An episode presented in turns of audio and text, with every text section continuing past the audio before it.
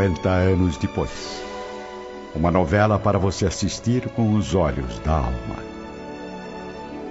No capítulo anterior, acompanhamos a cena emocionante protagonizada por Alba Lucínia ao conhecer o escravo Nestório.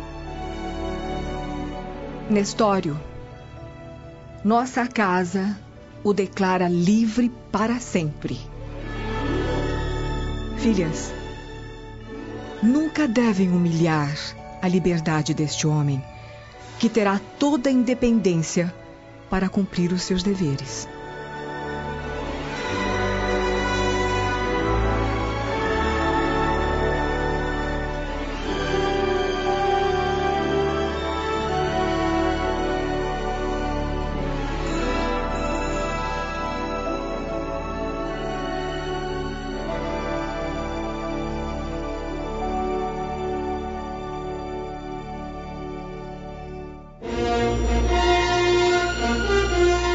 Na manhã seguinte, em Roma, no gigantesco salão de mármore da antiga residência, os pais de Alba Lucínia se deliciam com uma bandeja repleta de frutas orientais servidas por escravos de confiança. Fábio Cornélio e Júlia Spinter formam um típico casal da aristocracia romana que envelheceu seguindo a risca as mais nobres tradições familiares. Eu fico cada vez mais admirado com a competência do prefeito Lólio Úrbico. É um homem que, aos 40 anos de idade, possui uma das maiores fortunas do império. E não é só isso, Fábio. O prefeito tem a força do prestígio político. E isso é mais importante que qualquer fortuna. Mas, para ser sincera, até hoje não entendo como ele chegou tão rápido ao poder. Por pura intuição do nosso imperador. A princípio, Adriano o designou apenas para as tarefas militares, a fim de desenvolver seu espírito de liderança e promovê-lo, em seguida, aos postos mais elevados da política imperial. E depois você já sabe. Adriano transformou em assessor de sua inteira confiança doando propriedades e títulos de nobreza que o prefeito possui até hoje. E a esposa Cláudia Sabina? Lembra-se do escândalo que foi o casamento do prefeito com a plebeia? Lólio Úrbico não fala muito da esposa.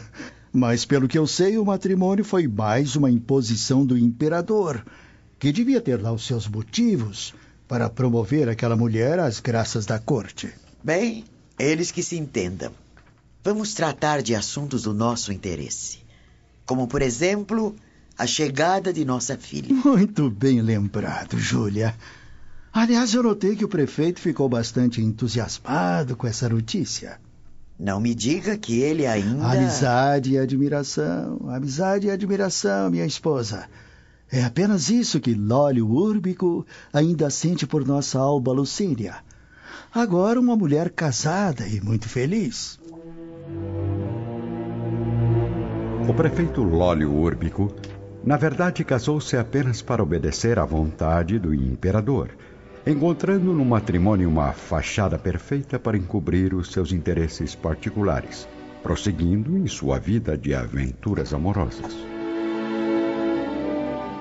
Por outro lado, Cláudia Sabina, agora prestigiada pelo seu nome, consegue no centro da nobreza romana um dos lugares de maior evidência.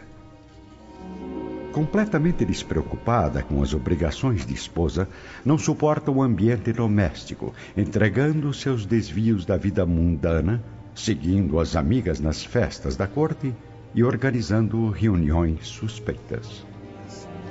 Cláudia, mulher de rara beleza, transforma a inteligência em arma perigosa e utiliza a posição nobre que ocupa para aumentar cada vez mais o próprio prestígio alcançando os objetivos mais íntimos. No elegante palácio próximo do Templo de Júpiter, encontramos um ambiente pesado de solidão e silêncio. Recostada num divã do terraço, a esposa do prefeito está em companhia de uma mulher do povo. Atéria, preciso da sua dedicação para uma tarefa. É só ordenar, senhora. Estou sempre pronta para cumprir vossas ordens, sejam elas quais forem. Estaria disposta a me prestar um serviço em outra casa? Certamente. Ah, muito bem. Como só você sabe, eu não tenho vivido a não ser para me vingar. Para me vingar das terríveis humilhações do passado. Senhora, também não me esqueço das vossas amarguras antes de se casar com o prefeito. Ainda bem, Atéria. Sabe quem são os Lúcios daqui de Roma? Ah, quem não conhece o velho Cneio, pai de Ovídio Lúcius? Ah, também me recordo dos desgostos que a senhora sofreu com esse homem. Então não preciso dizer mais nada sobre o que devo fazer agora. Talvez não saiba, mas Euvídio e a família chegarão a esta cidade dentro de poucos dias, retornando da Judéia. Atéria, pretendo colocá-la a serviço de Alba Lucínia, para que possa me ajudar a executar alguns planos. Estou à vossa disposição, senhora. Por acaso conhece Túlia Sevina? Bem, se não me falha a memória, é, é esposa de um importante tribuno do Império. Ela mesma. Ah. Pelo que soube, Túlia é amiga de infância de Alba Lucínia, que a encarregou de arranjar duas ou três servas de confiança para sua nova residência. Por isso, você deve se apresentar o mais rápido possível como candidata a um desses cargos.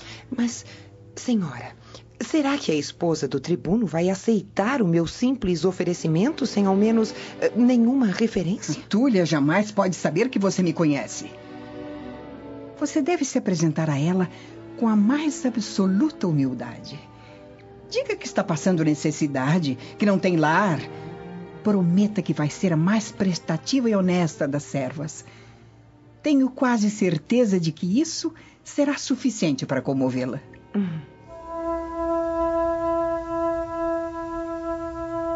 Bem longe dali, no ambiente acolhedor do aposento de Elvídio Lúcius e Elba Lucínia, encontramos ambos pensativos, cheios de expectativas quanto ao retorno a Roma. Já avisou as meninas que partiremos dentro de dois dias? Dois dias, Elvídio. Não acha que devemos pensar mais um pouco antes de abandonarmos tudo e partirmos de volta para a agitação da capital? Já refleti sobre isso inúmeras vezes, Alba. E cheguei à conclusão de que aqui não há mais horizontes para minha carreira administrativa. Preciso estar mais próximo do imperador, participar diretamente dos novos projetos. E para isso temos que estar sempre ali, no centro da civilização. Escrevi à amiga Túlia Sevina pedindo que selecionasse algumas servas de confiança para a nossa nova residência. Ah, então já sabia que íamos voltar, não é mesmo? Minha intuição sempre soube, Ovídio. No fundo, você não consegue viver longe do poder. Está enganada, minha esposa. Na verdade, o poder é que não consegue viver longe de mim.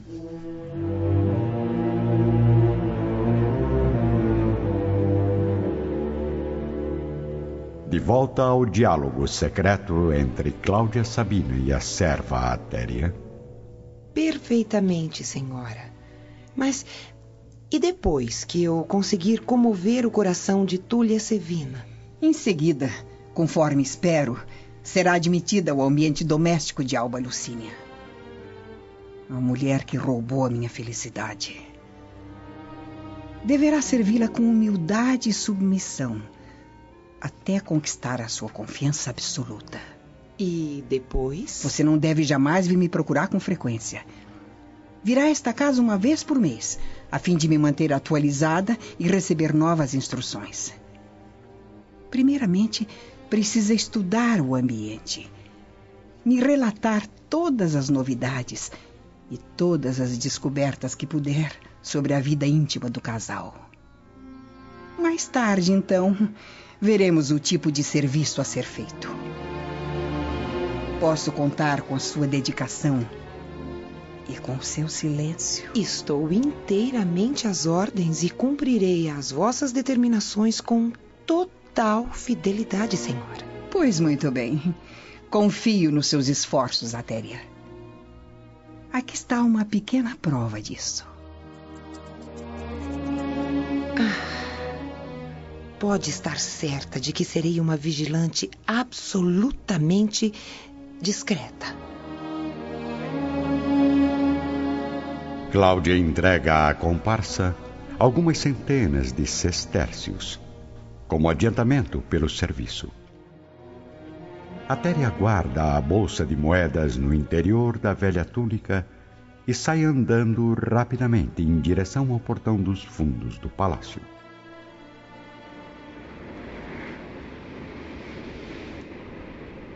Dois dias depois, como combinado, a família Lúcius, em companhia do amigo Caio Fabricius, já se encontra na grandiosa embarcação romana que navega pelas águas calmas do mar Egeu em direção à capital do Império.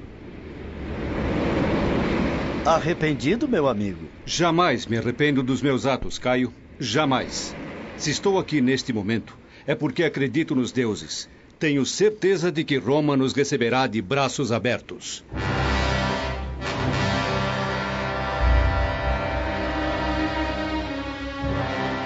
Caem as sombras da noite sobre Roma. À porta da residência de Túlia Sefina, nota-se um vulto de mulher humilde, enfraquecida, com o rosto oculto entre um véu de tecido escuro. Chegando mais próximo, identificamos a figura de Atéria, que após se apresentar ao guardião, caminha lentamente até a sala da residência interpretando como ninguém o papel de mulher sofrida e desabrigada. A esposa do tribuno, alma bondosa e sensível, recebe aquela figura frágil com generosidade e doçura. Como soube que estava precisando de uma nova ajudante? Bem, fui informada por uma serva amiga, senhora. Sei que não tenho nenhuma recomendação, nem, nem boas referências, mas prometo. Eu prometo, do fundo do coração, servi-la com absoluto carinho e submissão. Na verdade, a oferta não é desta casa, mas sim da residência de Alba Lucínia, que chegará em breve da Palestina. Eu estou aqui para servir, seja quem for a nobre senhora. Eu preciso apenas de um de um abrigo para o meu coração angustiado. Ah, está bem, pobre mulher. Pode se acomodar nos aposentos dos servos. A humildade aparentemente sincera da escrava acaba realmente tocando os sentimentos de Túlia, que acredita ter encontrado a serva ideal para a amiga Alba Lucínia.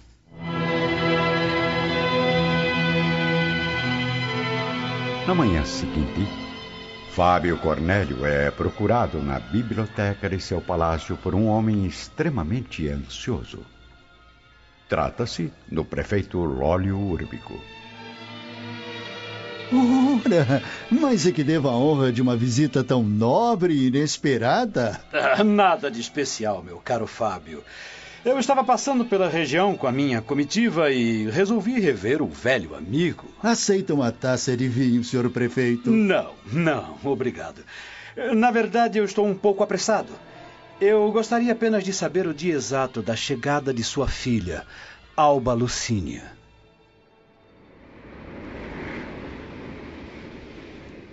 Enquanto isso, navegando sobre as ondas mansas de um mar infinitamente azul, o escravo Nestório dirige os pensamentos para a breve chegada ao berço da civilização. Como será a capital do mundo realmente? Perfeita como dizem os livros? Ou sinistra como mostram meus pesadelos?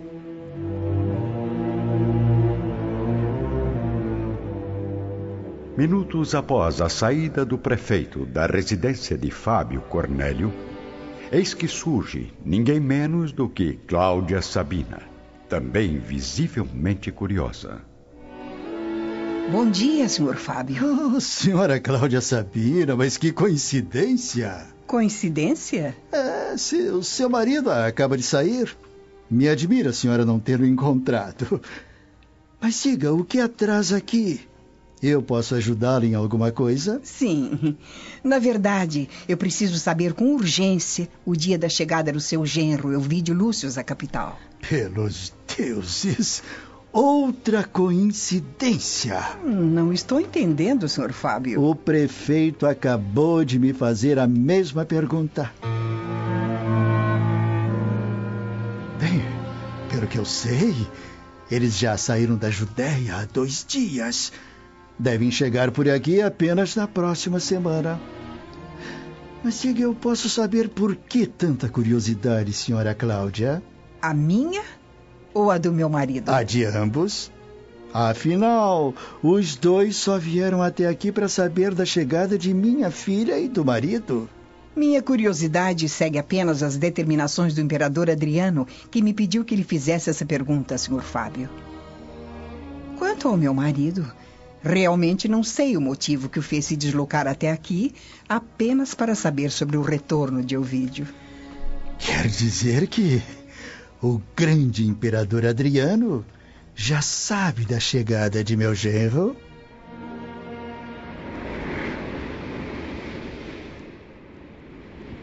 Dias depois, próximo ao porto de Hóstia, já contemplando no horizonte a paisagem da grande capital, Elvídio Lúcius e Caio Fabrícios conversam, enquanto Alba e as duas filhas estão sem palavras diante da grandiosidade romana.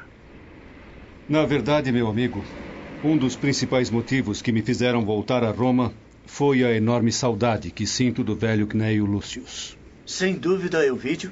Seu pai é uma das criaturas mais especiais que conheço. Tenho muito orgulho em dizer que a sociedade romana seguiu o curso de toda a sua existência e conhece de longe as suas tradições de nobreza e lealdade, respeitando nele um dos mais sagrados representantes da educação antiga, cheia da beleza de Roma em seus princípios mais íntimos e mais simples. Não é qualquer romano que tem o nome respeitado, não apenas nos centros aristocráticos, mas também nas regiões miseráveis, onde vivem as famílias anônimas e desventuradas. Seu pai é um grande homem, meu amigo, e tenho certeza de que também está ansioso para vê-lo novamente.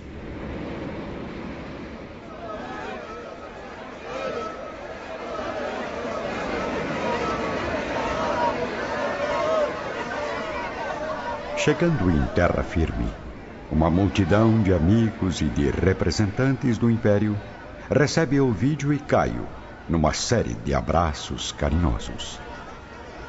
Lólio Úrbico e a esposa aproximam-se juntamente com Fábio Cornélio e Júlia Spitter. Túlia Sevina e o marido também se encontram na recepção, ansiosos por rever os velhos amigos. Porém, dentro da enorme quantidade de parentes e conhecidos, destaca-se a nobre figura de Cnaio Lúcius, com os olhos transbordando em lágrimas de alegria. O velho patriarca abraça os recém-chegados e beija carinhosamente as netas.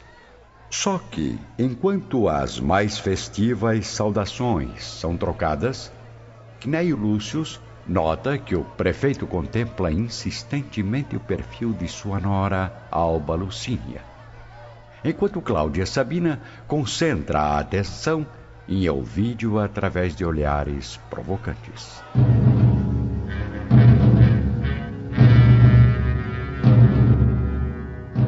Momentos depois, vamos encontrar Caio Fabricius em companhia de Nestório, que desembarcando em Hóstia, sente as mais estranhas vibrações no interior de sua alma. Então, Nestório, quais são suas primeiras impressões sobre a capital? Não sei o que dizer, Sr. Fabricius. Na verdade, é a realização de um grande sonho, talvez o maior deles. No entanto, é estranho. Mas parece que estou apenas revendo lugares que já conhecia, como se a paisagem me fosse familiar desde os tempos mais remotos. Não consigo explicar racionalmente o motivo das minhas recordações. Mas eu tenho certeza de que, por alguma razão misteriosa, Roma está claramente desenhada na tela das minhas lembranças mais profundas.